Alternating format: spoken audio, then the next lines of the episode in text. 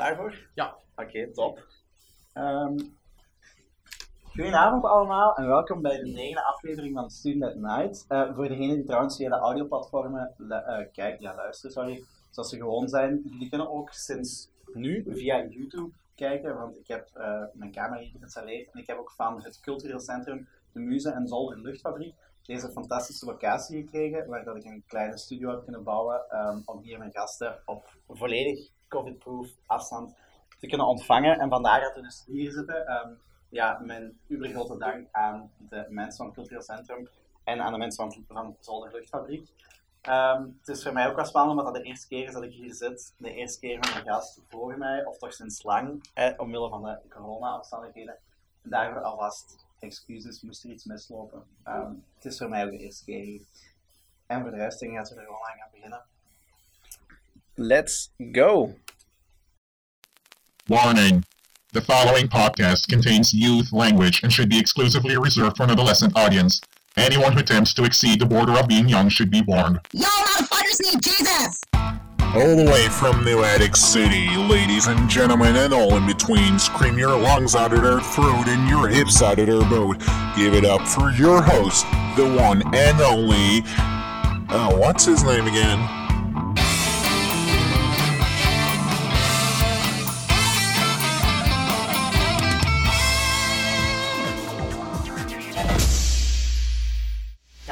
Is dus nog altijd Elian, voor alle duidelijkheid. En vandaag zit ik hier met iemand met naam Sander um, van de Vlaamse Vereniging.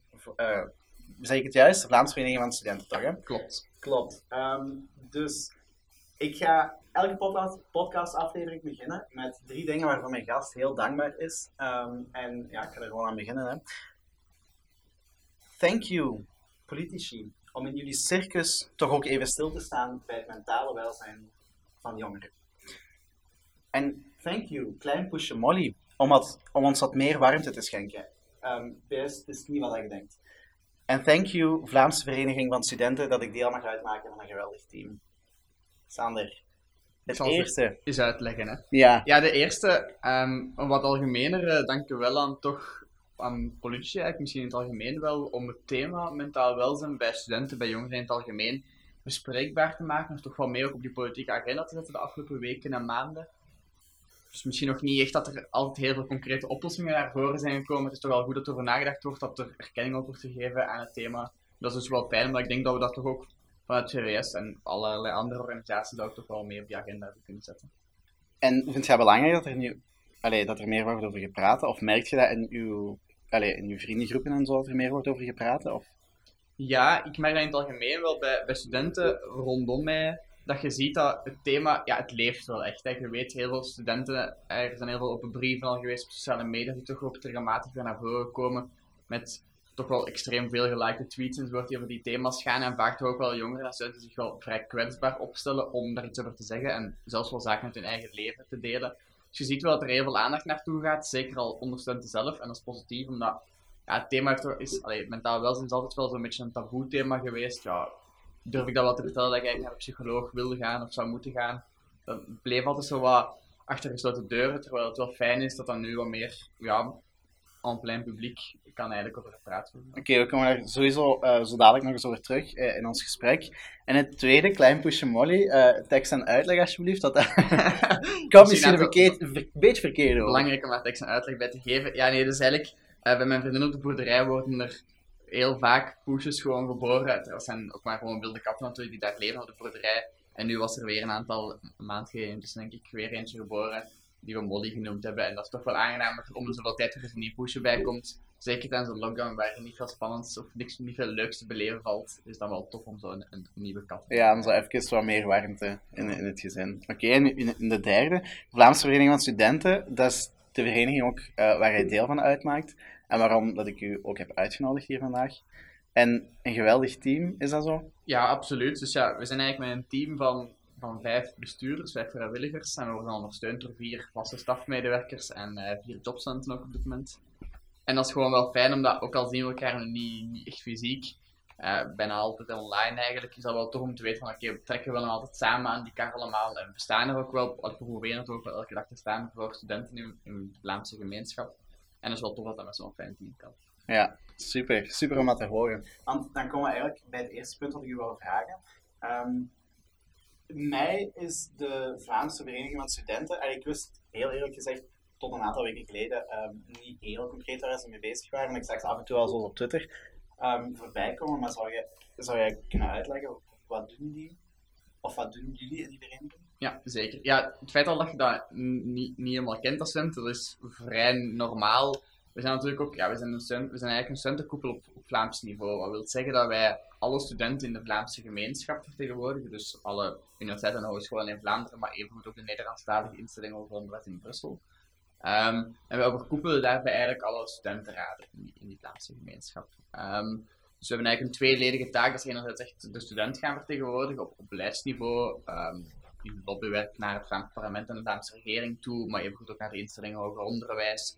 We zitten ook in een aantal raden, bijvoorbeeld de Vlaamse Onderwijsraad, waar dat er meerdere werkgroepen zijn en waar dat wij telkens ook een pitch hebben in die werkgroepen. Dus dat is eigenlijk een beetje die, die beleidsrol en die vertegenwoordigingsrol. En dan ondersteunen wij ook lokale studentenraden, de instellingsgebonden studentenraden, in hun werk, met hun beleidswerk naar, naar hun eigen universiteitsbestuur of hogeschoolbestuur toe. Maar ook als zij vragen hebben bijvoorbeeld bij zaken die op Vlaams niveau spelen enzovoort. En dat is natuurlijk niet, niet abnormaal dat heel veel studenten ja, VVS niet, niet kennen, omdat ze, het is belangrijk natuurlijk dat zij hun, hun eigen studentenvertegenwoordigers in hun opleiding kennen. En ooit, eh, dat in een trapsysteem loopt het dan omhoog, die, die opleidingsgebonden vertegenwoordigers, ja, die nemen dan eigenlijk hun mening mee naar bijvoorbeeld de algemene vergadering van, van de studentenraad op instellingsniveau. En Maar- die vertegenwoordigers komen dan weer bij ons. Dus dat is via de studentenvereniging die, we, allee, die de meeste studenten wel kennen, en dan hogerop via, ja, in Leuven is dan nu de Stura, ik ken niet veel van de andere universiteiten of hogescholen, en dan komt het eigenlijk bij jullie. Voilà, dus inderdaad, in, om nu even het Leuvense voorbeeld, het KU Leuven voorbeeld dan te nemen, daar is dan Stura KU Leuven, de studentenraad.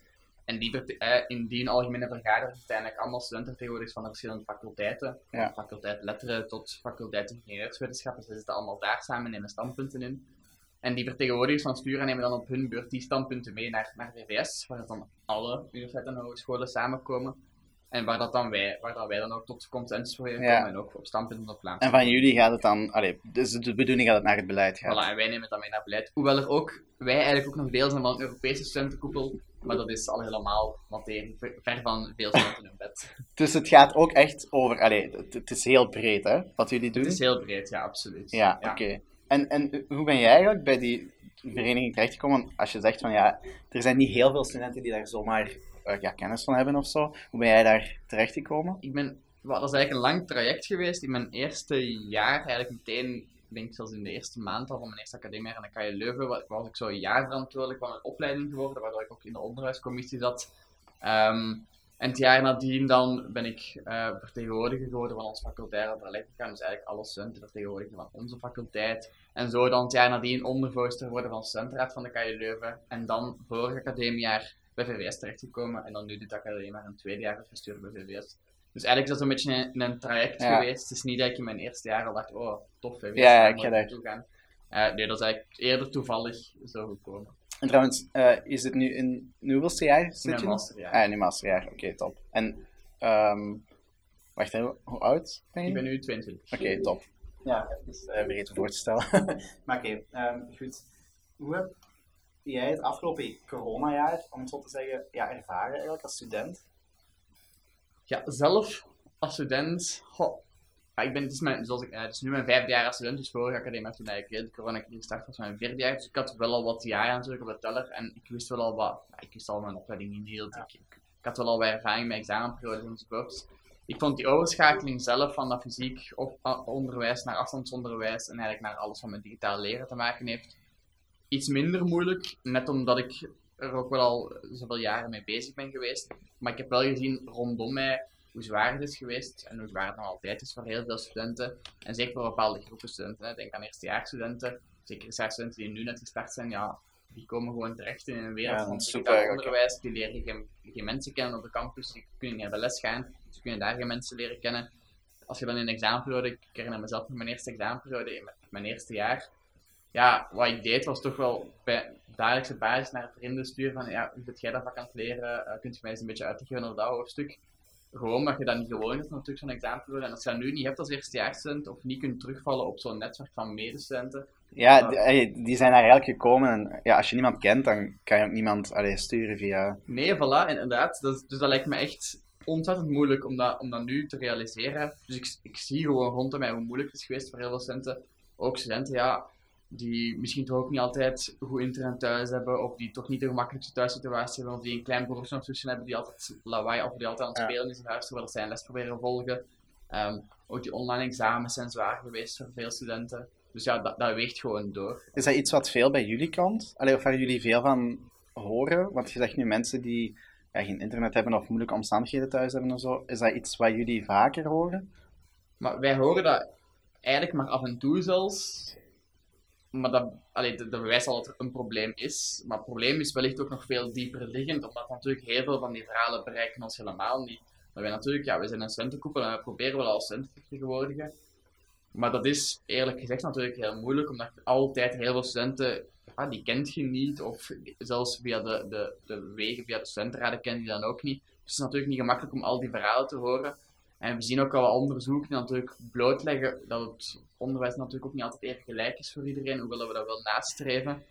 En dus ja, ik denk dat we maar nog maar een topje van de ijsberg weten op Ja. dat vlak en dat er heel veel verhalen zijn waar dat je, je nooit te weten gaat komen op die manier. Ja, want ik herinner me zo plots die, een, een aantal maanden geleden een reportage van Pano, denk ik, ehm, waarin dat ze inderdaad zo nagingen over het online onderwijs, dat dat niet bij iedereen terechtkomt, of mensen die in ja, moeilijkere situaties zitten. Maar dan vraag ik me af, hoe of op welke manier allee, kunnen we die dan wel bereiken? Of kunnen jullie als studentenkoepel Ja.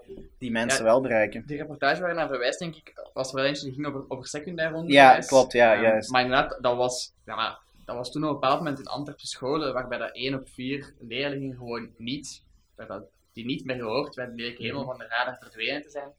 Dat is na de eerste lockdown wel stapjes aan beter en beter geworden. Dit academiejaar, dit, dit schooljaar was dat denk ik wel al wat beter ook. Maar inderdaad, in het begin van de coronacrisis waren gewoon leerlingen, er waren echt heel wat leerlingen en studenten die gewoon spoorloos van de radar verdwenen waren. Waarbij dat bijvoorbeeld in het secundair onderwijs er leerkrachten effectief gewoon van deur tot deur gingen naar die leerlingen om die toch nog iets van informatie te kunnen meegeven, om die toch nog een beetje warm te kunnen maken om uit de les te kunnen komen enzovoort. Met hoger onderwijs dan natuurlijk, je ziet dat wat minder hard, omdat in een, in een klas, normaal is in het secundair onderwijs, de leerkracht heeft perfect die en die en die Ja, in het hoger onderwijs, jij bent veel minder aanwezig in Voilà, fysiek, dus- hè? Dat is sowieso al iets. Dus ja, heel veel studenten die gewoon totaal niet meer naar de les zijn gegaan wellicht. En dat is natuurlijk moeilijk om daar cijfers op te plakken, want die cijfers bestaan niet, omdat je dat gewoon, dat kunt je ook niet weten van zaken. Maar natuurlijk hoort je die verhalen wel en ja, dan beseft je natuurlijk wel dat er heel veel studenten zijn die gewoon, ja, die, die echt de moed hebben laten zakken, die zich uitgeschreven hebben ook uit hun onderwijs, die misschien op geen enkel examen geslaagd enzovoort. En ja, persoonlijk hè, vind je nu dat de instellingen voor hoger onderwijs, denk aan de universiteiten, het beleid misschien ook op Vlaams niveau dan voor ons, hebben die daar een steek laten vallen?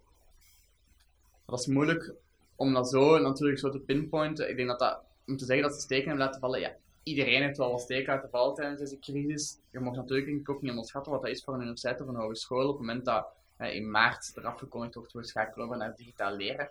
Ja, die cultuur bestond niet in Vlaanderen. Hè. Was, ik bedoel, er waren misschien een paar opleidingen die lesopnames hadden, maar het hele idee van digitaal leren en afstandsonderwijs, dat bestond niet in ons land. in de opleiding, dat je voor de um, coronacrisis waren er lesopnames? Nee, nee, Dat absoluut aan- niet. Nee. Nee, ab- nee, ik had, een, dat ik nog nooit gehad, een lesopname. Dat, dat gebeurde niet bij onze, bij onze opleiding. En nu plots natuurlijk moest elke, elke prof en elke assistent en iedereen die maar iets met onderwijs bezig was overschakelen op, op dat afstandsonderwijs. En in het begin, ja, dat ging gewoon niet zo goed. In het begin, de ene prof deed al wat beter, of de ene docent deed al wat beter dan de andere.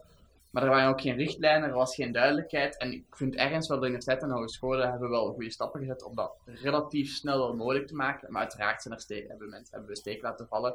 Ook de Vlaamse regering heeft daar, denk ik, niet snel genoeg geschakeld. Ik weet zelf nog heel goed in de eerste lockdown.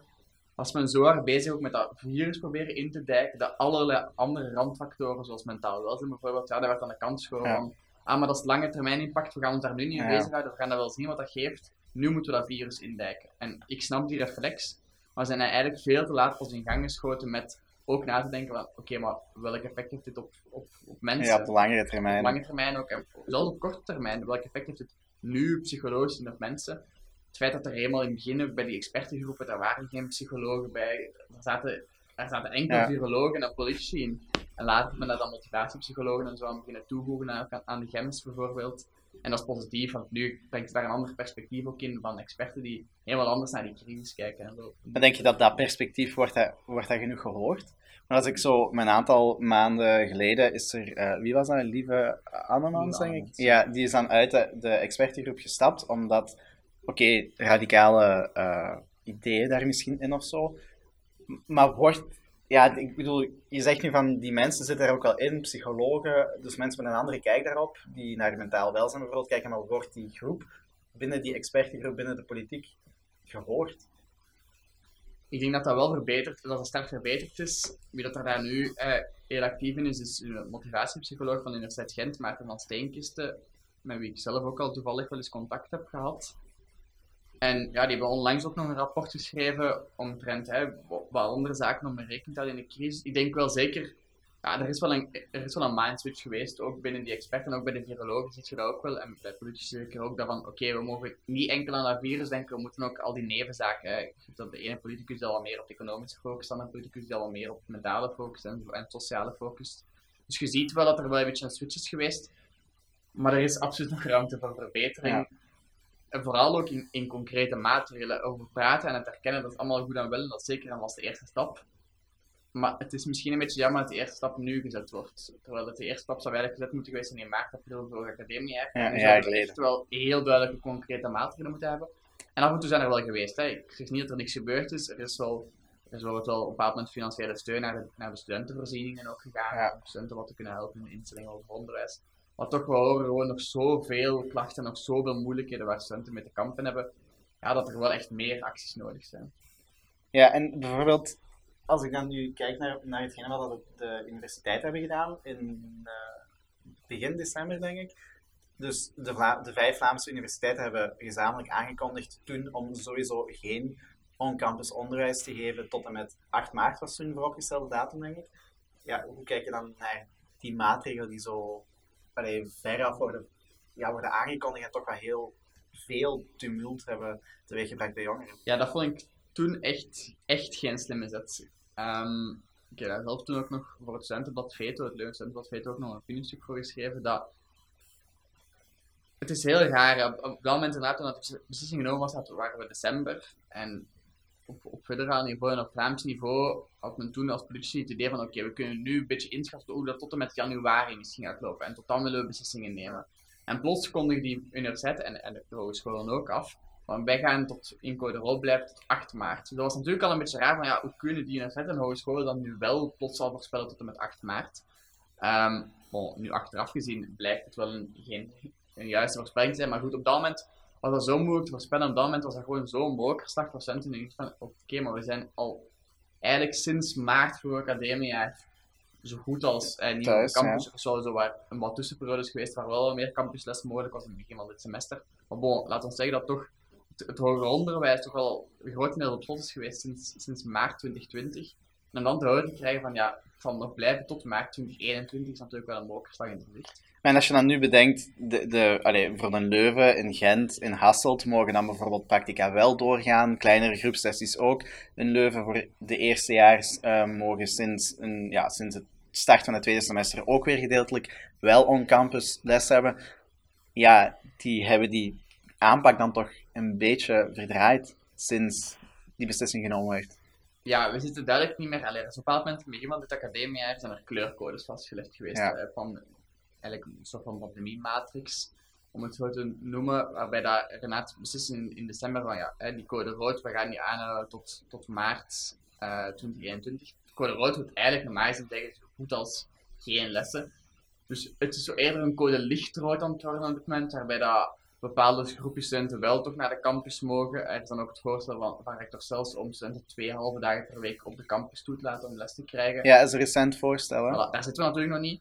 Maar het is wel goed dat er ik ben wel blij dat dergelijke voorstellen nu ook beginnen te komen, ook vanuit de rectoren zelf. Omdat dat wel aantoont dat zij er ook, dat ze er ook wel misschien inzien, maar oké, kijk, misschien virologisch is het allemaal nog niet, nog niet heel op een top veilig, maar eigenlijk kunnen we wel redelijk veel realiseren op campus. Eh, al die examens zijn ook op campus kunnen doorgaan. Dus er is wel vrij veel mogelijk eigenlijk. En als we naar een systeem dat we kunnen toewerken waarbij dat toch al twee halve dagen, elk zo'n twee halve dagen per week Ja. op de campus les kan krijgen, ja, dat is al een wereld van verschil. Maar is dat dan niet gevaarlijk dat die in december drie maanden op voorhand al aankondigen? Het tweede semester gaat sowieso in online onderwijs starten. Terwijl, dan bedenk ik me nu, als ze nu hetzelfde doen, oké, we gaan naar bijvoorbeeld Luc Sels met zijn twee dagen on campus sowieso. Allee, dat is zijn voorstel.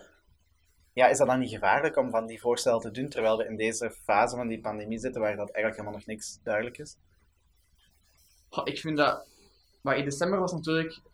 Was ook voor mij de timing was onbegrijpelijk. Er kwam net een examenperiode aan. Dat kwam ook Ja, out of blue, dat kwam ja. echt uit de lucht gevallen. Als studentenvertegenwoordigers van VWS waren daar niet van op de hoogte. Dat er zelfs waar een overleg was dat daarover aan het nadenken was om dat te beslissen.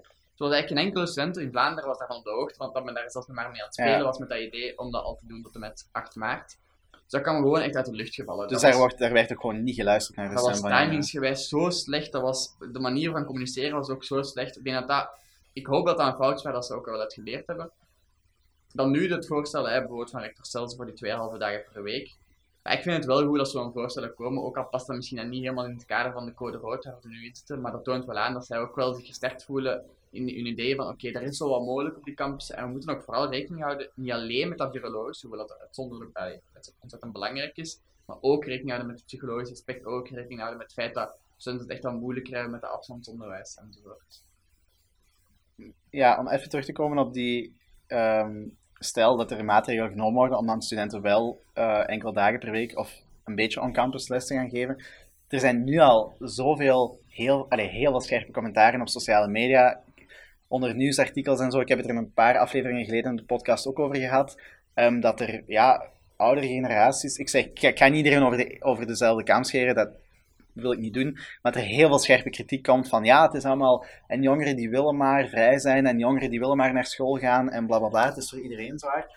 Maar is dat niet. Ja, hoe kijk je, hoe kijk je daarnaar? Want stel, die maatregel komt er. Ja, gaat die kritiek dan niet gewoon nog blijven groeien?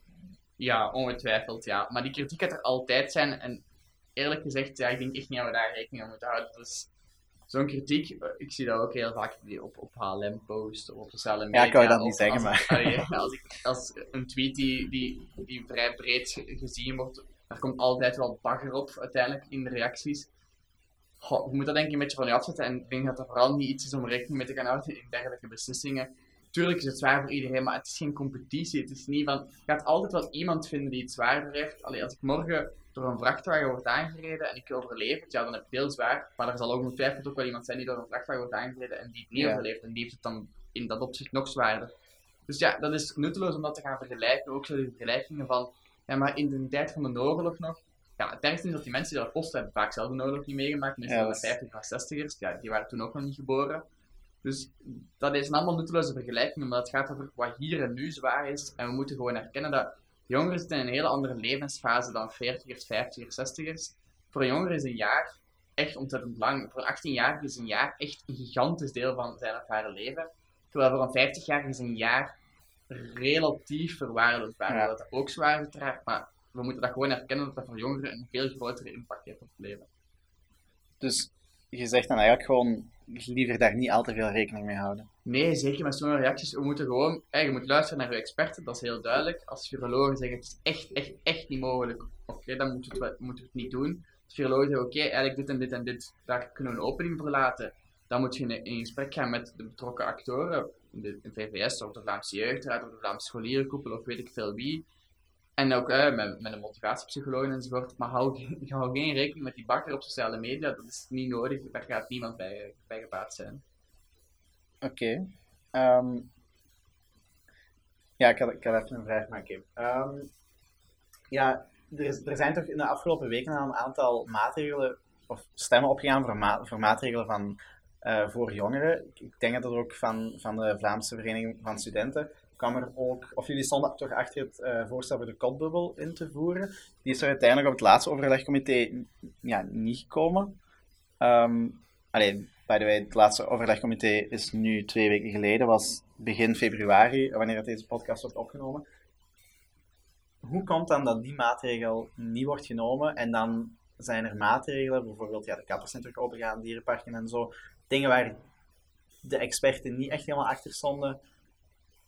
Allee, waar Ja. zit dan dat evenwicht in? Want Dat, dat vind ik ook on- onbegrijpelijk. Omdat die maatregelen van die kopdubbel, we hebben die van het gewest voorgesteld in november. Toen is, hebben we dat eigenlijk voor Ja. eerst gelanceerd, dat idee. dat is al Dat is heel toen, lang geleden. Dat is al heel lang geleden. Dat is toen eigenlijk...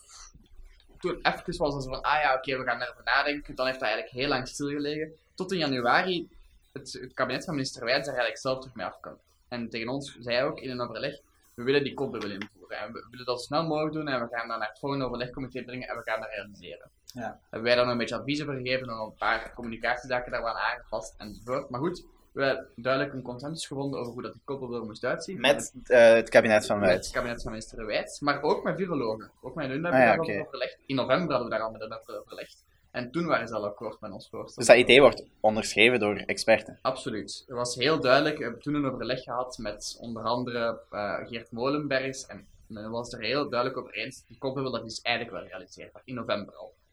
Ehm, en ook dus toen dat dan januari opnieuw opkwam, heeft het kabinet van minister Wijs dat ook met die experten besproken. Zij hebben dat toen ook besproken met hun, met hun Franstalige collega's. Dus, Ja. eh, met, eh, met de minister van, de, van, het Waalse, van het Waalse gemeenschap.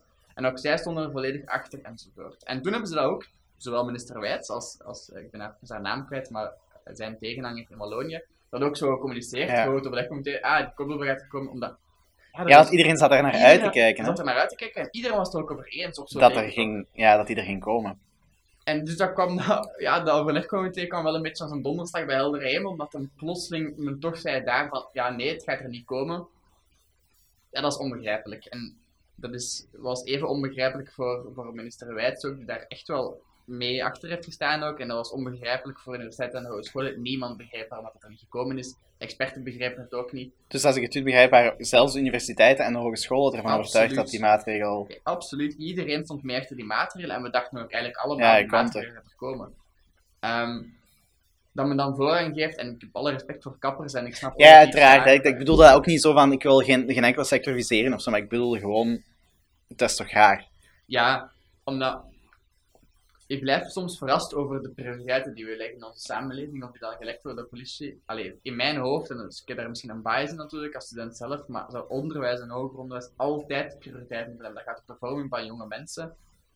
En hoe relevant ook al die andere sectoren dan zijn, ja, ik denk toch dat we echt zoveel mogelijk prioriteit moeten geven aan onderwijs, ook aan jeugdwerk enzovoort, omdat dat echt over de vorming van jongeren gaat. Dus dat, ik vond dat echt onbegrijpbaar dat het niet gekomen is. Dus jullie, jullie weten ook eigenlijk niet waarom dat die er niet gekomen is. Of is daar uitleg voor gegeven? Goh, er waren een aantal ministers, federale ministers, die gezegd hebben van kijk, nee, het, zijn, het zullen de kappers zijn en het zullen de kappers zal niet zijn. Het zal, Ah ja, oké. het zal geen zijn. Dus er is wel echt een afweging gemaakt van het ene niet en het andere wel. Ja, oké. Ja. Oké, dus dat is de enige uitleg die... De enige uitleg is dat er een politieke keuze gemaakt is om het niet te doen. Oké, dat is raar. Allee, ik vind dat persoonlijk heel raar, maar oké. Ehm, die maatregel, oké, dat, dat geldt voor jongeren die op kot zitten. Ehm, maar wat met jongeren die niet op kot zitten eigenlijk?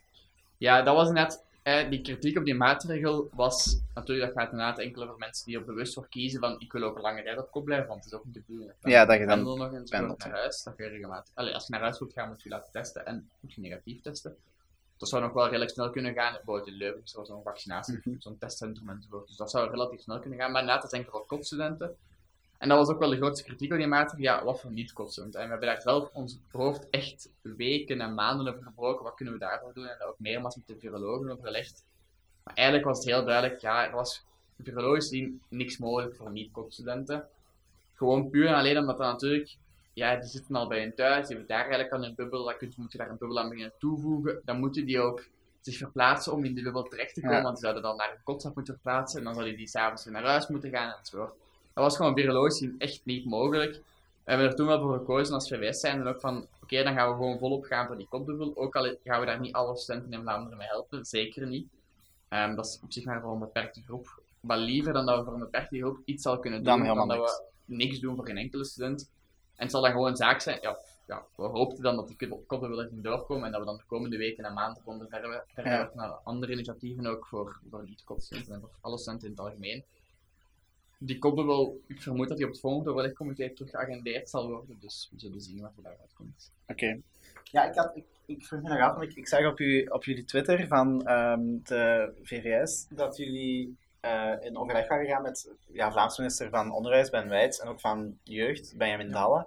Hoe verliep dat gesprek? Want als, ja, ik hoor nu al, jullie waren het er eigenlijk over eens dan in januari over die kotbubbel, maar waren er, zijn er nog dingen besproken geweest die eventueel...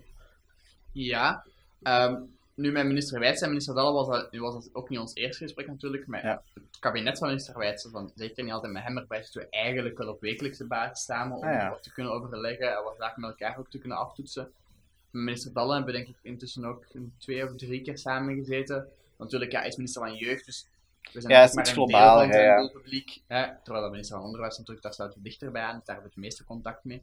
Ehm, maar dat zijn altijd wel op zich wel positieve overleggen. En beide overleggen waren ook wel positief. De overleggen waar dat jij nu naar verwijst, waren eigenlijk ook vrij breed. Elke student kon daarbij aansluiten. Mhm. En minister Dalla was aan een Zoom-gesprek met denk ik een kleine 90 studenten uiteindelijk. Bij minister Wijts was dat een Facebook Live. Ik denk dat 500, 600 studenten dat daarnaar gekeken Ah, hebben, die- ja, Facebook. Live. Dus je merkt wel, ja, het leeft ook wel natuurlijk, Ja, het thema. En als ze dan de minister er uitleg over komt geven of vragen wil beantwoorden, dat leeft dan wel. Maar dat ging eigenlijk allebei wel positief. Dus die twee overleggen waren eigenlijk voornamelijk gericht op bezorgdheden van studenten kunnen beantwoorden. Dat studenten rechtstreeks hun vragen konden stellen aan de minister. En dat was wel fijn dat ze daar ook allebei wel voor open stonden om dat te kunnen doen. Ehm omdat natuurlijk, ja, wij, wij proberen als CW zijn ook wel die vragen, die, bezorgde, die vragen te beantwoorden en die bezorgdheden soms wel weg te nemen. Maar dat is natuurlijk toch nog altijd, studenten luisteren toch altijd liever naar de minister zelf. Of dat is toch altijd iets Ja. aangenamer als die daar rechtstreeks komt verdedigen. Ja, en ik denk ook voor ouders. Hè? Ik bedoel, als ik, ja, als je dan een kotbubbel of zo, dan, dan is dat idee toch, stel dat het er ooit gekomen was, dan is dat idee onderschreven door Ja, iemand ja, zeker. in een Maar met minister Dalle bijvoorbeeld hebben we wel al een paar keer een overleg gehad. Dat, is wel wat, dat gaat dan inderdaad voornamelijk altijd over mentaal welzijn. Met minister Wijts gaat ook soms over eerder onderwijskundige aspecten, zoals eh, het teruggaan van een leerkrediet. Die maatregelen nu is goedgekeurd ook. En maar bijvoorbeeld met minister Dalle hebben we er al een paar keer ook gehad over eh, hoe dat we misschien ook bijvoorbeeld kunnen zorgen dat platformen als Wat Wat en al wel ook wat bekender worden bij studenten, omdat die op zich wel zijn die er ook wel op studentenplatformen, maar die richten zich toch nog altijd voornamelijk naar 13 tot 18 jaar, toch eerder naar middelbare scholieren. We zijn er wel voorstander van om ook die scope wat meer uit te breiden. Of ook met hem al wat gehad over, ja, wat kunnen we financieel doen voor studenten die het, die het zwaar hebben. Ehm, met minister Wijs dan bijvoorbeeld hebben hebben meermaals overlegd ondertussen heel blij dat die maatregel er opnieuw gekomen is voor die teruggave van dat Ja. leerkrediet. Dat, als je, dat je als student op het einde van de academie ook echt kunt zeggen van oké, ja, het is- ik, wil mijn, ik zou graag mijn leerkrediet terugvragen omdat, omdat, ik, omdat ik overmacht heb meegemaakt door corona en daardoor niet geslaagd op mijn examens. Vorige academie was die maatregel er ook en toen denk ik een kleine 9000 studenten daar gebruik van Ja, is toch ve- allee, best wel Dat is veel, hè? best wel veel inderdaad, ja, absoluut. Dus we moeten gewoon zien dat vorig jaar was er nog wel soms wat mis met de communicatie, dat was niet altijd even duidelijk enzovoort. Dus we moeten gewoon zien dat die communicatie omtrent die maatregelen zeker op punt zit. Dat is natuurlijk pas na de examens dat je dat kunt Ja. aanvragen. Maar dus dat is wel fijn dat die maatregel er opnieuw is. Eh, Was dat ook iets op jullie vraag? Of was daar... Ja, wel, we hebben dat altijd inderdaad wel, eh, we waren wel vrij snel het over eens binnen VVS van, oké, die maatregel vorig jaar heeft duidelijk al geholpen, we willen die maatregel eigenlijk opnieuw hebben, dit academiejaar ook. Dus we hebben vrij snel die vraag gericht dan ook naar het kabinet, maar ze stonden daar ook wel meteen, of allee, ze stonden daar ook wel relatief snel mee Ja. achter. Ehm, er is eerst wel discussie geweest over wanneer moeten we die maatregelen aankondigen. De minister heeft dan gezegd dat hij die maatregelen pas zou aankondigen nadat het examenperiode gedaan was. Ja, ook heel veel bagger opgekomen. Dat, Dat vond ik nu zelf niet de meest slimme zet om dat pas dan daarna aan te kondigen. Ik denk dat je dat beter al voorhand kon aankondigen om mensen met een gerust gevoel naar die examenperiode te sturen. Wou, daar kun je over discussiëren. Het belangrijkste is de maatregel. Dat iets komt, ja. En studenten gaan er gebruik van En ook, vond ik fantastisch om te zien, heel het Vlaams parlement heeft die maatregel Absoluut. goedgekeurd. Ja. Ja, er was natuurlijk ook al eh, van de oppositie was al een paar keer de vraag gekomen om die maatregelen opnieuw in te voeren. Ehm, dus ze hebben daar ook zeker, ik denk dat elke politieke partij stond daarmee achter. Ja. En dat is, wel, dat, is, dat is altijd wel fijn natuurlijk om te zien. Denk je, om, om nu helemaal uit te wijken naar de politiek, naar de volgende verkiezingen over zoveel jaar, gaat daar veel aandacht naartoe gaan? Naar jongeren, naar mentaal welzijn?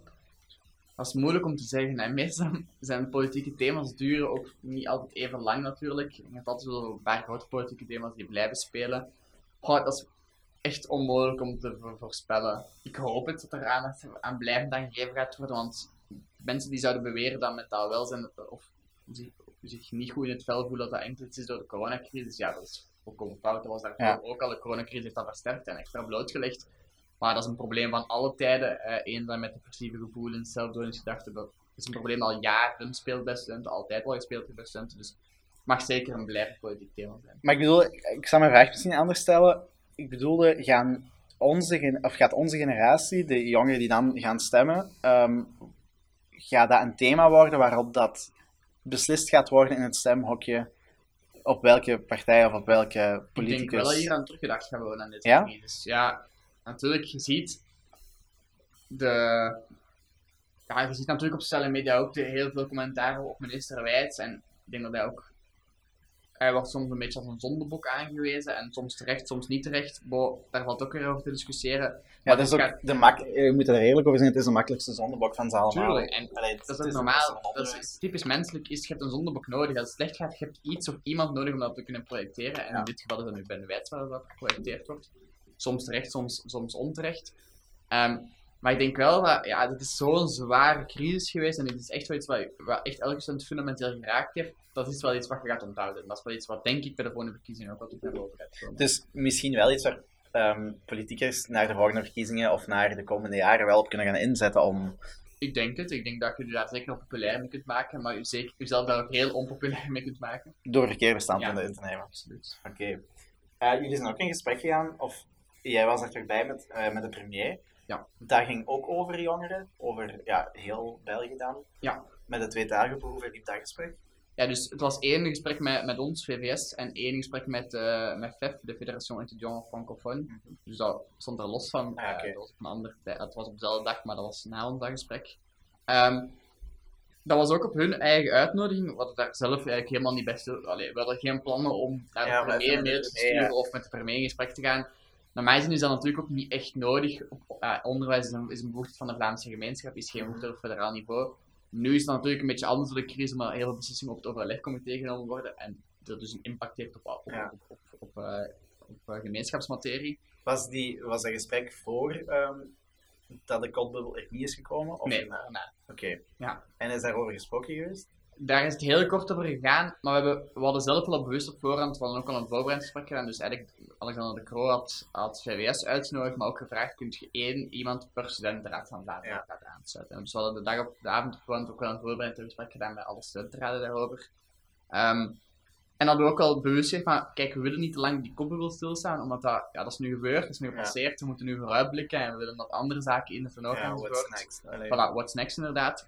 Dus het heeft geen nut om, ja, we kunnen, we kunnen, Ja. oh, we hebben daar al drie kwartier tijd, we kunnen dat drie kwartier nu gebruiken om drie kwartier te zagen dat het koppenbeeld die er niet gekomen is, maar Ja, daar winnen we niks mee en daar gaat geen enkele student in Vlaanderen mee winnen. Dus we hebben dat bewust niet gedaan. Maar hij begon er eigenlijk zelf op een bepaald moment Ja. over. Hij zei van, ja, dat, dat het moeilijk was en dat de kappers open moesten. Het is een politieke beslissing Ja. geweest om, om dit niet te doen. Ehm, maar er zijn wel een aantal zaken die, die wel positief waren in het gesprek. Het was een, het was een aangenaam gesprek. Het is op zich een aangename man. Ehm, hebben het onder andere gehad over, en ik denk dat dat wel, wel belangrijk is, over het feit dat, ja, dat de wachtlijsten bij psychologen en bij studentpsychologen en bij therapeuten in de samenleving, dat die toch wel echt wel lang zijn, die wachtlijsten. En hij heeft zelf aangehaald van, kijk, eh, eigenlijk was al iets wat beloofd was in eind november, of eind oktober, door eh, minister van den Broeke, dat er 1500 extra psychologen gingen komen. En Ja, dat is, een, dat is een maatregel dat wordt aangekondigd, maar dat is natuurlijk niet iets dat... Nee, voilà. En sinds toen dat de aangekondigd is geweest door de minister van den Broek, hadden we daar eigenlijk ook niks meer over gehoord. Dus we dachten ook goed, we gaan van dit moment eens gebruik Ja. maken om nog eens te polsen. Hoe zit het daar nu eigenlijk mee? En dat is wel goed dat de, heeft er zelf ook aangegeven dat ze moeten daarover gesprekken voeren met RIZTV ook. Mhm. Ehm, en die gesprekken gaan niet altijd even vlot daarover. Dat is een heel gedoe. Maar er, er wordt duidelijk wel aan gewerkt en er, ze mikken nog altijd om binnen dit en een paar maanden toch wel die 1500 extra psychologen. Binnen dit en een paar maanden. Dus er, zijn, er, er staat ergens een grote groep psychologen te Wel, wachten de- op een hoe dat ze dat concreet gaan uitzetten, dat is natuurlijk niet aan mij om dat te bepalen. Ehm, ik hoop dat ze dat gaan kunnen. Er, gaan, er zijn veel randvoorwaarden die denk ik nog ingevuld moeten worden en die waar nog duidelijkheid over verschaft moet worden. Maar ik hoop dat ze het kunnen realiseren, want het zou echt wel een beetje een druk van het systeem kunnen halen als je na 1500 mensen extra kunt inzetten. Ja, dan kun je die wachtlijst eigenlijk wel beginnen laten Ja. afnemen. Als je ziet dat wachtlijsten op psycholoog soms meer dan een maand duren, bij gespecialiseerde therapeuten, zelfs soms een half jaar, ja, dan zou het wel schrikt ook af, hè? als we die wachtlijst wat kunnen. Ja, het schrikt ook af voor, voor een jongere om Ja, daar ik naartoe kan te me gaan. perfect voorstellen dat als jij eindelijk die stap hebt gezet, dat is al geen makkelijke stap om naar een Mhm. psycholoog te gaan, en je wilt een afspraak maken en je ziet dan, oei, maar ja, moet hier nog een Ja, maand een maand wachten. ja. Je Dan, ook wel denkt, ja, dan heeft het geen nut meer. En dan Dus ik ook daar- mijn eigen schelp kruipen en er zelf mee proberen dealen. En dat is het slechtste wat je natuurlijk moet doen. Ja. U, u door, allee, het enkel voor jezelf houden. Ja, om, om daar op door te gaan, want eh, je schreef ook een eh, opiniestuk in Knak, eh, een aantal weken geleden, denk ik. Ehm, ja, jongeren vragen naar perspectieven, dat is duidelijk geweest de afgelopen maanden, de afgelopen weken, ehm, op Facebook, Twitter, op alle sociale media, van alle berichten. Ehm, maar wat is nu volgens u hetgene wat jongeren nodig hebben? Want perspectief, dat is zo'n vraag, ja, we hebben het net, ook al over gehad, er wordt op gebashed van oudere generaties, van allee, kritiek opgegeven, jongeren vragen naar perspectief, maar wat is volgens jou hetgene wat jongeren op dit moment echt nodig hebben? Perspectief is een beetje een buzzword geworden, dat zo net te passend onpas misschien wordt gebruikt. Mijn opiniestuk toen specifiek ging eigenlijk over, was op dat moment dat we de discussie hadden over de volgorde van vaccinaties. En toen gingen er zo'n paar stemmen op van eerst jongeren vaccineren en dan pas andere mensen vaccineren. Alleen eerst bij de zorggroepen, Ja, ja, dus risicopatiënten enzovoort. Waarbij dan de reguliere mensen van, eh, ja, van vanaf onder de 65 jaar, waar gingen een aantal stemmen op om eerst jongeren te vaccineren. Ik was daar zelf mee oneens eigenlijk, wat misschien verrassend kan lijken, maar ik was daar vooral mee oneens omdat dat, je gaat de jongeren daar niet mee helpen. Als je alle jongeren gaat vaccineren, en tussen de 50ers en de 60ers nog niet gevaccineerd zijn, ja, maar als die jongeren gevaccineerd zijn, gaan er geen versoepelingen mogelijk zijn. Want je gaat geen versoepelingen toelaten zolang u, zolang uw ouderen ook nog over volwassenen in de samenleving niet gevaccineerd zijn. Dus dat had geen, geen nut, denk ik. En vandaar dat ik mijn opiniestuk vooral pleit eigenlijk voor, iets, voor het op een andere boeg te gooien en niet te focussen op die vaccinaties. Laat ons maar gewoon zo snel mogelijk met de hele samenleving aan die vaccinaties toewerken. Maar geef jongeren perspectief of voorrang bij de versoepelingen. Want zodra versoepelingen mogelijk zijn, virologisch gezien, zorg dan, dan dat die, eerst, dat die versoepelingen eerst aan jongeren gaan. Dus van zodra dat die echt, eh, van nu is het wel wat kleine versoepelingen enzovoort, maar van zodra het echt mogelijk is om heel wat maatregelen los te laten en echt serieuze versoepelingen toe te laten, focus dan eerst op de jongeren.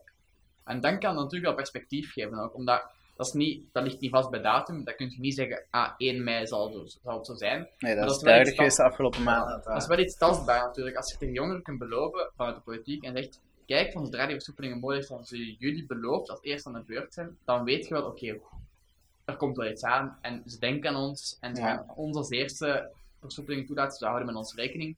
Dat is wel tastbaar natuurlijk. Dus dat is eigenlijk een beetje mijn pleidooi geweest. En ik ben blij dat dat onder andere door minister Dalle werd dat ook wel aangehaald. Van, die staat, staat er ook helemaal achter. En ook hij pleitte daarvoor om inderdaad eigenlijk hetzelfde wat ik pleit. Eerst, als er versoepelingen mogelijk zijn, eerst de jongeren. En waarom is dat nu net zo belangrijk om eerst de jongeren te geven? Want ik kan me toch voorstellen, om terug te komen op die kritiek, ja, oudere generaties kunnen toch ook denken van, ik zit hier ook al een jaar in en ik heb ook al een jaar het gevoel dat ik geen kant meer uit kan in mijn leven. Tuurlijk, en ik wil ook van niemand problemen minimaliseren, maar het is natuurlijk wel zo, dat zei, eh, ik had het er net ook al even aan, en dat wordt ook al bevestigd door psychologen rondom ons, is een jaar op het leven van een 18-jarige is echt helemaal anders dan, het jaar, dan een jaar op een leven van een 50-jarige. En Ja. ik hoor dat van volwassene mensen ook, hè, dus het is zeker niet dat ik dat enkel vanuit mijn eigen bubbel van jongeren zo hoor. Ik hoor dat evengoed van, van volwassenen en van experten enzovoort. Dat is echt fundamenteel anders. Jongeren hebben normaal gezien ook veel meer sociale contacten dan, dan volwassenen. Daar veel meer nood ook aan. Je zit, in je zit echt in je volle ontwikkeling. Je bent alles nog aan het leren. Je studententijd of in de hele onderwijstijd is eigenlijk echt wel de belangrijkste periode van je leven ook. Dus het is normaal dat jongeren daar veel meer nood aan hebben. En het is dus ook normaal, vind ik, om versoepelingen daar eens mogelijk te maken. Maar waarbij dat ik twee sectoren zie die cruciaal zijn, dat is onderwijs en jeugdwerk. Omdat onderwijs, eh, daar, daar wordt natuurlijk gevormd, maar eigenlijk het jeugdwerk ook wel eh, jeugdbewegingen, maar evengoed hobby's, alleen sportactiviteiten enzovoort, omdat dat gewoon echt cruciaal is voor jongeren. Dus ook deeltijds kunstonderwijs bijvoorbeeld. Absoluut, ja, ja zeker. Ja, Ja. onderwijs en dat heb ik cruciaal. Oké. Ehm, nu los van de coronacrisis, want eh, we hebben het daar heel uitgebreid over gehad. Wat zijn zo eigenlijk nog dingen waar het, ehm, de VVS mee bezig is? Op dit moment dan? Ja, op dit moment gaat natuurlijk echt wel bijna dit moment alle is echt- naar ja, de corona, coronacrisis. Ja, ook niet onlogisch natuurlijk. Hè. En er zijn heel veel aspecten die ook met de coronacrisis te maken hebben gehad. Want we hebben natuurlijk nu het voornamelijk over het sociale en het mentale aspect gehad. Er is natuurlijk ook ja, die overgang naar afstandsonderwijs is moeilijk. Ehm, heel die zaken rond leerkrediet, studievoorgangsmaatregelen, dat, heeft ook allemaal, dat zijn natuurlijk ook allemaal discussies die ook wel met de coronacrisis te maken hebben.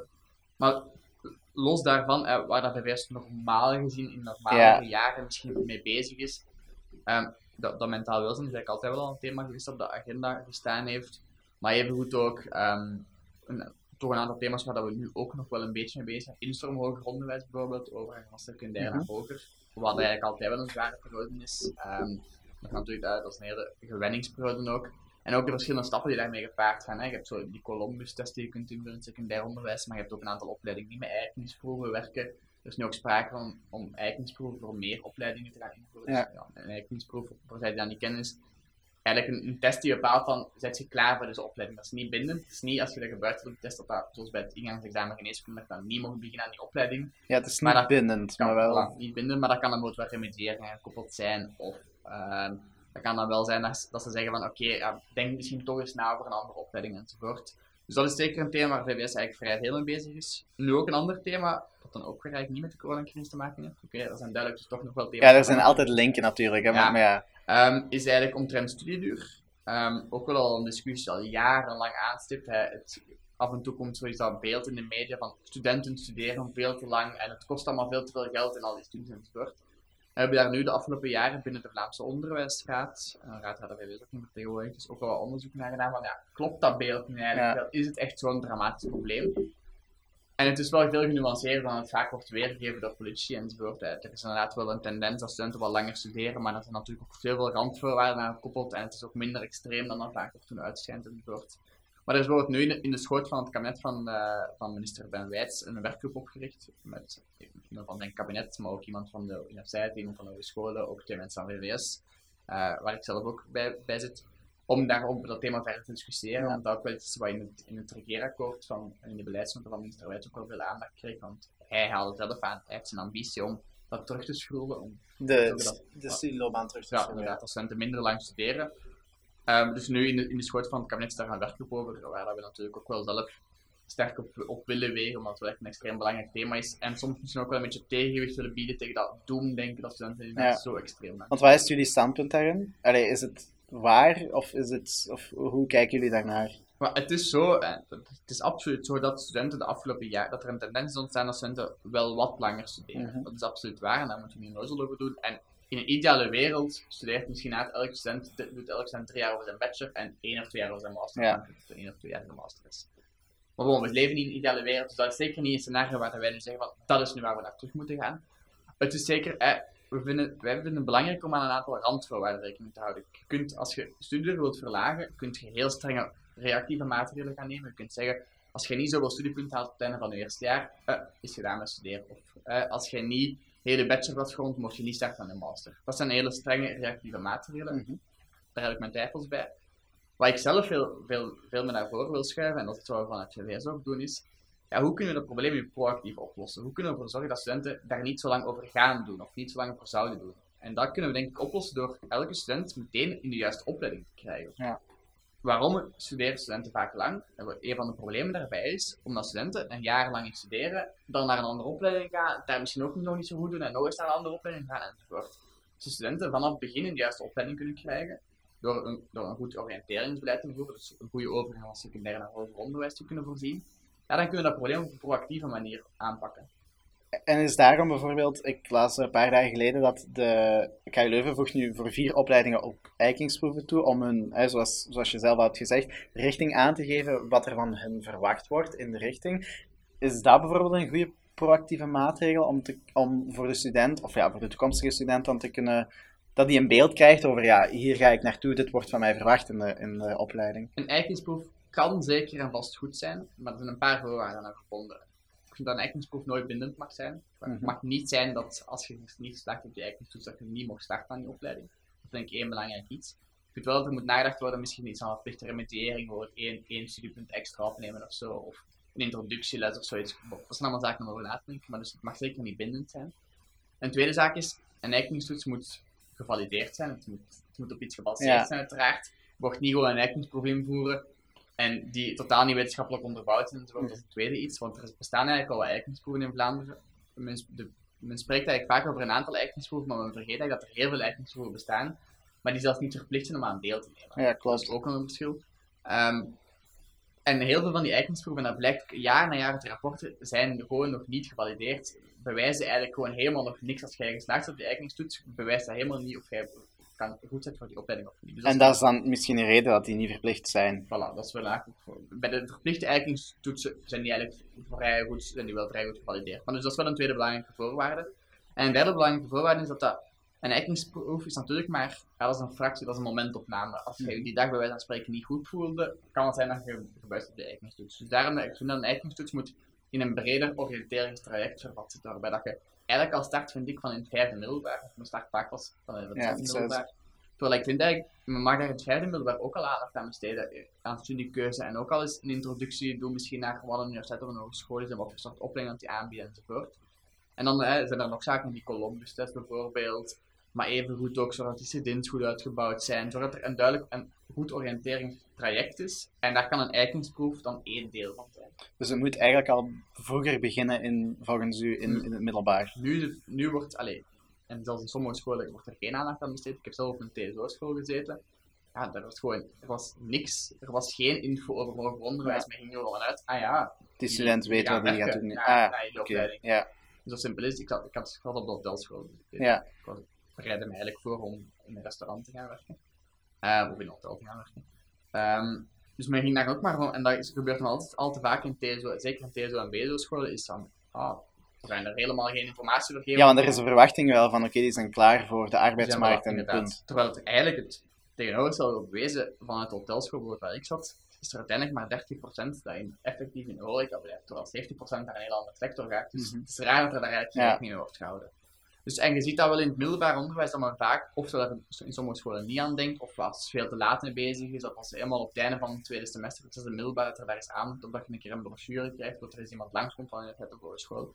Dus ik ben er zeker, ik ben echt wel een groot pleitbezorger om dat vanaf het vijfde middelbaar al te doen. Zo, hoe vroeger je daarmee start, hoe beter. Je moet dat nog niet in het eerste middelbaar al gaan doen. Ja, nee, dat zou een beetje vroeg zijn, ja. Dat mag zeker wel al twee jaar op voorhand, om mensen al een beetje warm te maken en daar al mee te laten kennismaken. En dat kan heel basic zijn, hè? gewoon eens iemand laten komen of eens een bezoekje brengen aan de een hogeschool. Ja. Dat kan heel basic zijn, maar dat is wel belangrijk. Oké. Ehm, ja, om het gesprek misschien hier al een beetje bij af te ronden, want we zijn even bezig. Ehm, waar verlangt jij op dit moment het meest naar ehm, dat nu niet kan door de coronacrisis? Nou, toch wel op café kunnen gaan. Ja? Terug. Ja, Was dat ook vorig jaar toen dat de cafés terug open mochten, iets wat je onmiddellijk dat was wel echt, Ja? ja, dag, dag één, ja. Absoluut. Ja, gewoon dat, ja, dat is de studententijd, je moet er sowieso wel van genieten. Onderwijs is belangrijk, maar dat is zeker niet het enige wat belangrijk is. En gewoon, ja, zo zorgen, want nu, toen de cafés toen terug open mochten, was het nog wel zo van, mocht nog het ene blijven, en het had toch nog wel, eh, maar maximum zoveel en zo. Maar gewoon zo toch zorgeloos iets kunnen gaan drinken. Ja. Vrienden, maakt niet uit hoe laat het is, maakt niet uit hoeveel dat je bent, maakt niet uit of je recht staat of zit, of dat je van tafel verandert naar een andere tafel enzovoort. Gewoon dat zorgeloos aspect, ja, dat, dat mis ik wel echt. Denk je dat dat ook iets is dat gaat dat verdwijnen of blijft dat? Want nu is dat, je haalt aan op café, ah, je komt iemand tegen en, en je gaat dan naar een andere tafel en hallo, hoe is het? En je pakt elkaar misschien nog eens vast. Gaat dat verdwijnen? Nee, dat geloof ik niet. Nee, Nee? Ik ben, nee daar ben ik, misschien ben ik te optimistisch ingesteld, maar ik geloof dat echt niet. Ik denk dat dat, als zodra het terug mogelijk is, dan denk ik dat dat echt meteen teruggedaan gaat worden. Meteen ook. Dus iedereen. Natuurlijk, het gaat, de realiteit gaat zijn dat er, dat er versoepelingen gefaseerd gaan zijn en dat Ja. wellicht als ook het erop mag dat het eerst wel terug mag tot één uur, of eerst misschien wel maar met vier enzovoort. Maar nu even, eh, droomscenario, vanaf 1 Gewoon. juni mogen alle cafés terug open en mag alles terug, wat, wat vooral duidelijk ook niet gaat gebeuren, waar ik ook geen voorstander van ben, maar stel dat dat wel zou mogen, ik ben er echt rotsvast van overtuigd dat dat meteen terug gaat zijn met aanraken en knuffelen en van de ene tafel naar de andere enzovoort. En ik hoop ook dat het zo gaat zijn. Oké, dat is een mooie ingesteldheid. Allee, ik, hoop dat, ik hoop dat heel persoonlijk ook, want ik ben ook wel iemand die allee, veel aan fysiek contact gewend is. Ja. Dus ik zou ook helemaal niet hebben, want ik, ik hoorde gisteren nog iemand zeggen, ja, we moeten ongetwijfeld rekening houden, ik, ik weet niet meer hoe het geformuleerd was, maar met het nieuwe normaal, en dat is dit, en met online thuiswerken en zo. Is dat iets, hoe kijk je daar naar? Ah, nee, ik, ik ben misschien te optimistisch daarin. Hè. En, maar ik vind dat we daar vooral ook. Nee, ik, ik hoop het. Enerzijds hoop ik het echt al niet dat het zo gaat zijn, omdat ja, hiervoor, die zorgeloze tijd waarin je net gewoon. Ja, je kunt doen wat je wilt, je bent Ja, gewoon vrij. Dat is ook maar meer dan nodig. We leven ook in een, in een vrij land. En langs de andere kant denk ik ook dat mensen daar zo hard naar snakken, dat dat ook gewoon automatisch er terug gaat komen. Allee, als je ziet, rondom mij, ik ben zeker de enige student die terug op café wilt gaan enzovoort en terug wilt gaan drinken. Ik denk dat al mijn vrienden rondom mij exact hetzelfde hopen en veel breder ook. Dat, ik denk dat iedereen dat wel hoopt. Dus ik denk wel dat, dat, vrij, dat we eigenlijk vrij snel terug naar het oude normaal gaan gaan. Ja. Maar ik ben niet zo'n doemdenker van, oh, we gaan hier nog jaren geen handen schudden enzovoort. Ik denk van, zodra dat mag, dat iedereen terug handen schudden en knuffels geven enzovoort. En maar goed ook. Oké, top. Eh, ik denk dat we dan hier een beetje het gesprek mee kunnen afronden. er zijn nog een aantal dingen die ik eh, altijd aan mijn gast vraag. En dat is ehm, allereerst, ja, ik vraag altijd om iemand mee, allee, iemand mee te brengen, om het te hebben over iemand die uw inspiratiebron is, een soort voorbeeld voor je is, die u, ja, ik weet het niet, om een of andere manier echt getraind heeft op bepaalde dingen. En wie is dat voor u? Voor mij is dat iemand die eigenlijk, die ik helemaal ook niet persoonlijk ken, maar Malala Yousafzai. Dat is eigenlijk een Mhm. Pakistaanse kinderrechten of- en mensenrechtenactiviste die ook al de Nobelprijs voor de Vrede heeft gekregen. Die ook al heel wat eredoctoraten over heel de wereld heeft gekregen van verschillende universiteiten. En waarom? Omdat haar, haar missie is eigenlijk om jonge meisjes eh, de kans te geven om naar het basisonderwijs te gaan. Bij ons in ons land, ja, dat is maar meer dan logisch. Iedereen Ja. gaat naar het basisonderwijs, dat is zelfs verplicht om naar het basisonderwijs je moet niet naar school gaan, maar je moet wel onderwijs Ja, er is een... Ja, Maar natuurlijk in heel veel landen, onder andere in Pakistan, waar dat ze dat vandaan komt, is dat gewoon niet zo. En kunnen heel vaak, zeker meisjes, gewoon niet naar school en moeten thuis blijven voor de rest van hun leven. En je leert niet lezen, leert niet schrijven enzovoort. En zij heeft daar echt wel haar... Zij is eigenlijk nog, maar, is nog heel jong. Ik kan nu niet, durf nu niet exact te zeggen, maar ik denk zelfs nog maar ja, in de twintig is zij nog maar. ah, oké. Ehm, en ze heeft daar echt zo'n beetje haar levensmissie van gemaakt. En ze is daar ook al heel, heel jong mee gestart. Ze is ook al, de Taliban heeft ook al eens proberen vermoorden in een aanslag. Ehm, dus ja, dat is echt haar levensmissie om inderdaad echt voor iedereen gegarandeerd basisonderwijs te kunnen aanbieden. En dat vind ik gewoon zo mooi, omdat dat wel iets is wat... Ik denk, onderwijs is zo belangrijk en voor iedereen in de samenleving is dat wel een inspirerend.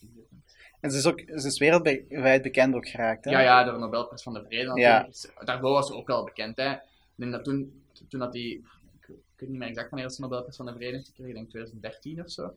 Toen was er ook een online petitie met honderden duizenden handtekeningen op Ja. om, haar de Nobelprijs te geven enzovoort. Dus het is echt wel een wereldberoemd figuur. En denk je dat dat een impact kan hebben op andere eh, landen waarin dat ja, onderwijs nog geen basisrecht of plicht is?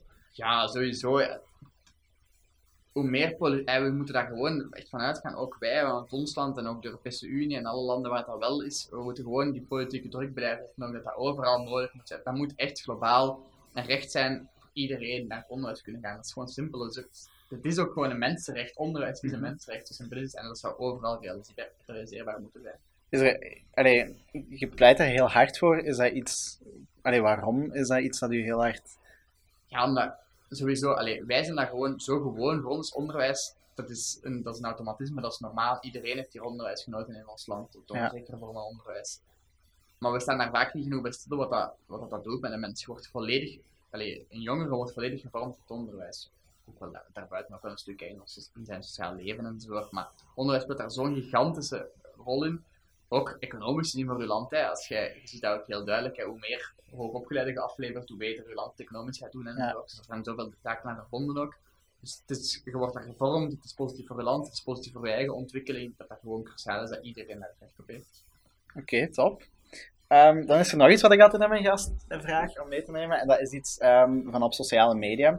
Omdat ja, sociale media wel iets is dat onze generatie ehm, ja, kenmerkt, zal ik maar zeggen. En we- De, de meesten zitten op, op Facebook, Twitter, Instagram, van alles. En ik vraag dan altijd aan mijn, aan mijn gast om iets mee te nemen dat u de afgelopen weken, maanden, heel recent heeft ja, ja, geïnspireerd of getriggerd of zo. En wat heb jij voor ons meegebracht? Ja, ehm ikzelf, ik was er straks inderdaad wel over aan het, aan het nadenken. En ik moest meteen terugdenken aan, aan 22 januari, was het me niet vergis, de inauguratie van Ja, 20 Joe jaar. Biden. Ja. Dat was op mijn verjaardag, ja, trouwens. van eh, Joe Biden als, als nieuwe president van de Verenigde Staten. En er was ook een, een zekere Amanda Gorman aanwezig die Ja. daar een gedicht heeft voorgedragen.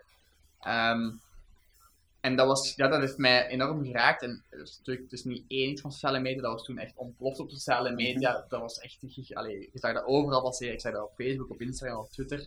Gewoon inderdaad mensen die dat allemaal wereldwijd naar gekeken hebben en dat allemaal ongelooflijk fascinerend vonden. Ja, haar boeken zijn nu ook Wereldwijd naar waren op. Amazon waren Ja. top 1. Maar nog voordat ze uitkwamen. Ja, ja, absoluut. Allemaal pre-order enzovoort. Dus ze werd plotseling werd ze echt wereldberoemd en, en meer dan terecht ook, want dat was, ja, het was echt wel heel inspirerend. Daar gedicht The Hill We Climb heet het. Mhm. Ehm, hoe dat zij als jong, jong meisje ook, van, van het andere origine ook, allee, wat ze ook allemaal heeft meegemaakt enzovoort, als je dan haar levensverhaal wat hoort. Toen was ik eerst keer dat ik, dat ik, ik, had, ik kende haar daarvoor ook niet, dus ja, ik denk, de meeste mensen kennen haar daarvoor ook niet. Ja. Ehm, hoewel ze denk ik wel zo'n nationaal poëet of zoiets ook was in, in Ja. de VS. Ehm, bij een jaarlijkse wedstrijd daar. Maar dus dat is sinds, is weer beroemd geworden door, de, door dat gedicht op die inauguratie en meer aan terecht, want dat was wel echt inspirerend. Oké. Ehm, Die Amanda Gorman, denk je dat dat, een grote impact is gehad op de jongeren in Amerika? Of zelfs hier? Goh, ik vind dat moe- moeilijk om in te schatten.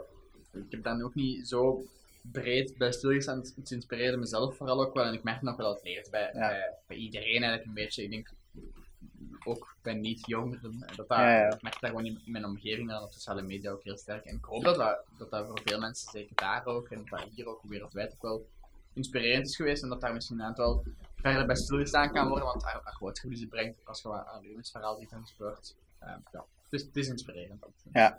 Is dat iets wat, waar je persoonlijk ook fan van bent, poëzie? Of? eigenlijk niet, eerlijk gezegd niet, niet spectaculair of zo. En Ik Mhm. kan daar wel iets van genieten, maar dat is nu niet dat ik zeg van, ah, ik koop constant poëzieboek en ik lees dat ook heel vaak enzovoort. Hoewel ik daar op zich van poëzie en proza, ik kan daar wel zeker van genieten, maar het is niet dat ik daar zo'n gigantisch fan van ben of zo.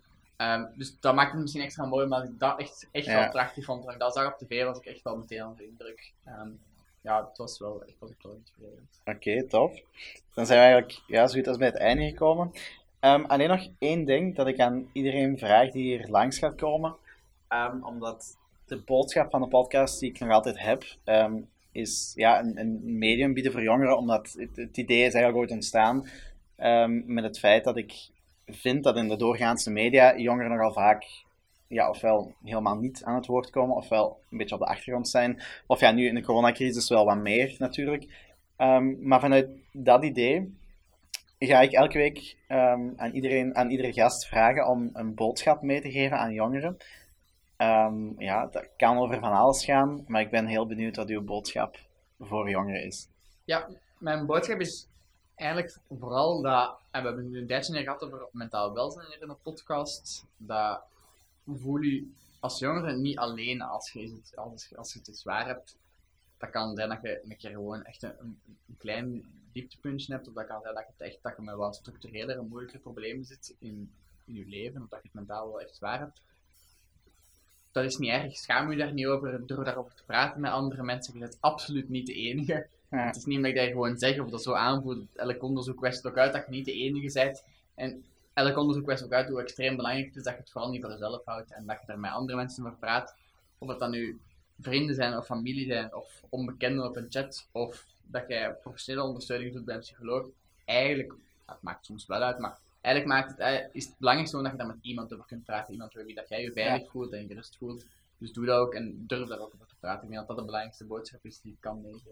Oké, een boodschap die eigenlijk over de hele lijn van deze podcastaflevering ehm, naar boven is gekomen. Ik denk dat we hierbij ja, mogen afronden, want we zijn ondertussen al een uur en vijf minuten bezig.